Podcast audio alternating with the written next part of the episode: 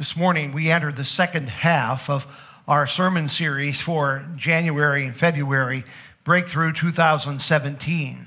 And throughout the month of February, that second half will be dealing with understanding what our destiny is and how we can realize the destiny that God has for us.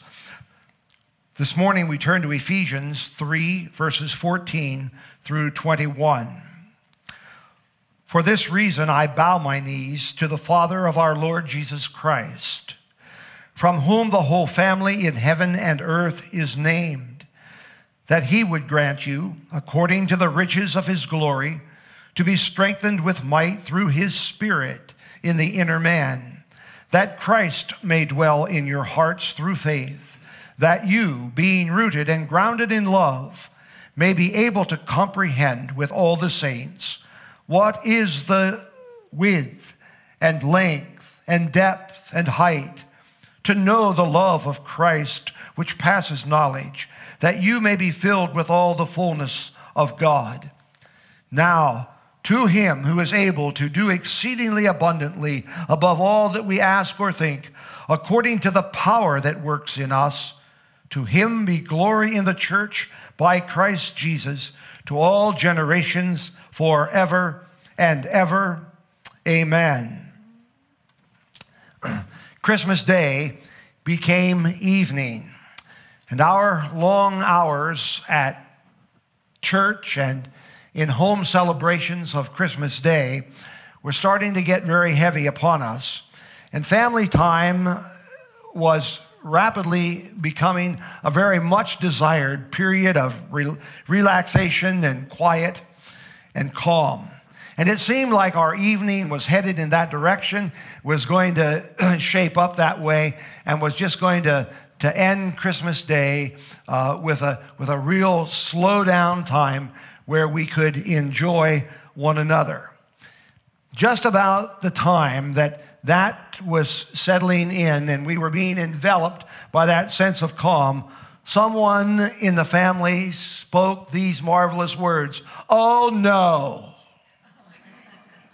well, you know when you hear, Oh no, it isn't good. And what followed was the refrigerator's warm and there's water coming out underneath it. So we spring into action. We remove the grill and we pull the refrigerator away from the wall. We remove the rear panels to access the motor. And then we saw why we had a problem. Behind the grill and panels was a dust covered motor and coils. We had not insured the efficient operation of our refrigerator.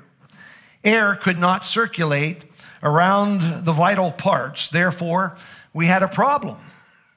Our refrigerator could not do what it was designed to do keep, cold, keep cold foods cold and frozen foods frozen. So there we were, our home beautifully decorated for for Christmas. All those decorations surrounding us, a beautiful tree in the family room ringed by our Christmas gifts.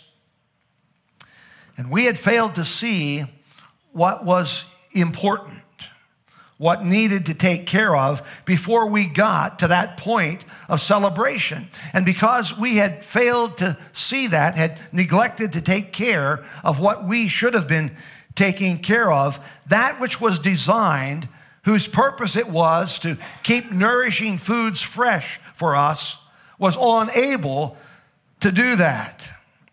And so we took time Christmas night to clean the dust away from what was designed to keep us healthy. Ephesians 3 is Paul's magnificent description of living to fulfill our destiny. It's his description of living to fulfill what a believer is designed to do. Paul said, We fulfill our destiny, we fulfill our design by understanding and maintaining the purpose for which we were born. Now, we should not, we should not compare ourselves to others' accomplishments. Instead, we compare ourselves to what we are supposed to be and do. The Bible is clear. Paul is clear at this point. Experience God, experience God, and you will know your purpose. so that brings us then to a question that we will be looking at across the next several weeks. Do you trust the God you believe in?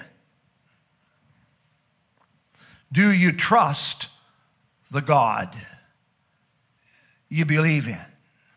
Have you staked your life on His Word? Do you believe in that God so much that you base your life, what you think, you control your thoughts, what you say, you dominate your speech by His Word? Do you let God use the design He has for you? When we began this sermon series, I spoke about Abraham and Sarah, and I take you back to that story for just a moment and ask you to recall how God called them in old age to realize their destiny, to realize the purpose for which they had been designed. And they did. And in becoming obedient to God, they discovered the purpose for their lives. Now, listen again to the text of the morning. Now, to him who is able to do exceedingly abundantly above all that we ask or think, according to the power that works in us. That's verse 20. Look at it again. Now, to him who is able to do, who is able to do exceedingly abundantly above all that we ask or think, according to the power that works in us.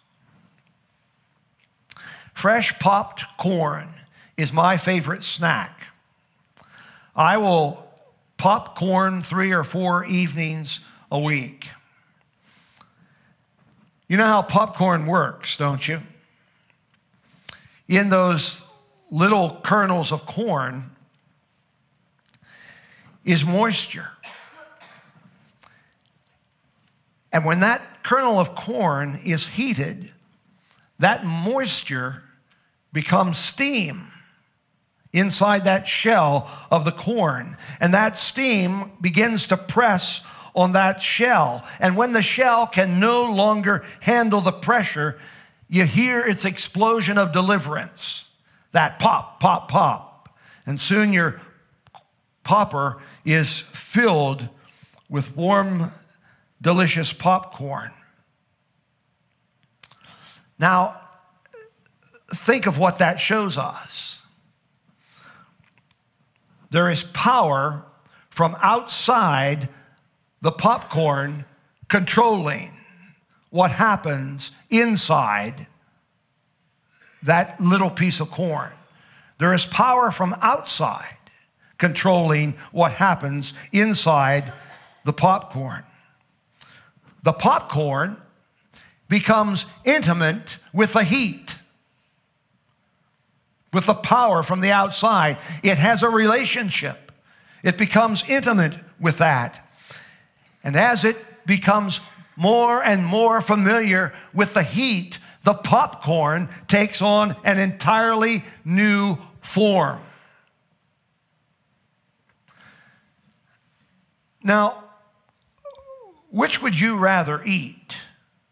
Would you rather eat corn that has not yet been popped? Or would you rather eat the popcorn? Now, to him who is able to do exceedingly abundantly above all that we ask or think, according to the power that works in us. Paul said there would be glory. the popcorn becomes intimate with the power beyond itself. The Christian becomes intimate with the power beyond herself, beyond himself. And it's that power being brought into us that gives us the strength and the ability to become the people God designed us to be. According to the power of God that works in us, He can do great things in us. But it's according to that power that works in us. In us. It's not my ideas. It's not what I propose. It's not what you propose. It's what we think about our ideas and what we propose brought into intimate contact with the power of God. That He is able to help us understand and know who we are. We have an expression today that, that when we're just tremendously impressed by something, we say, Oh man, that just blows my mind. That just blows my mind to think of that. Well, there's an idea that ought to blow your mind, just like you blow your popcorn when it's in intimate relationship with the heat. The idea that the power of God is available to you to help you realize your destiny, to realize your design, what you were set on this earth to be. The Bible says that we operate not by might or by our power, but by the Lord's Spirit. The Holy Spirit provides our experience with God. It is that power which comes into us, which enables us to be the men and women God wants us to be. The Holy Spirit, you know, is God, and He is with us now. He is the one who's trying to work with you now to speak to your heart and your mind as you hear this message, as you worship Him in the life giving spirit and truth of Jesus, as you kneel before the Lord in Holy Communion this morning. It's that Holy Spirit who's moving upon you, who's trying to put you in intimate relationship with the power, with the power that can enable you to have the direction and the purpose and the peace and the calm and the understanding for your life that God always intended you to have. You see, our refrigerator that Christmas night was struggling to be a refrigerator. It was struggling to be a refrigerator because it was struggling with stuff that it was not designed to carry. It was trying to operate in a place it was not supposed to be. Electrical power was going to its motor, but it could not do its work because I had neglected to do what I should have done. Power was there for refrigeration, but dust and dirt was allowed to gather and prevent proper operation.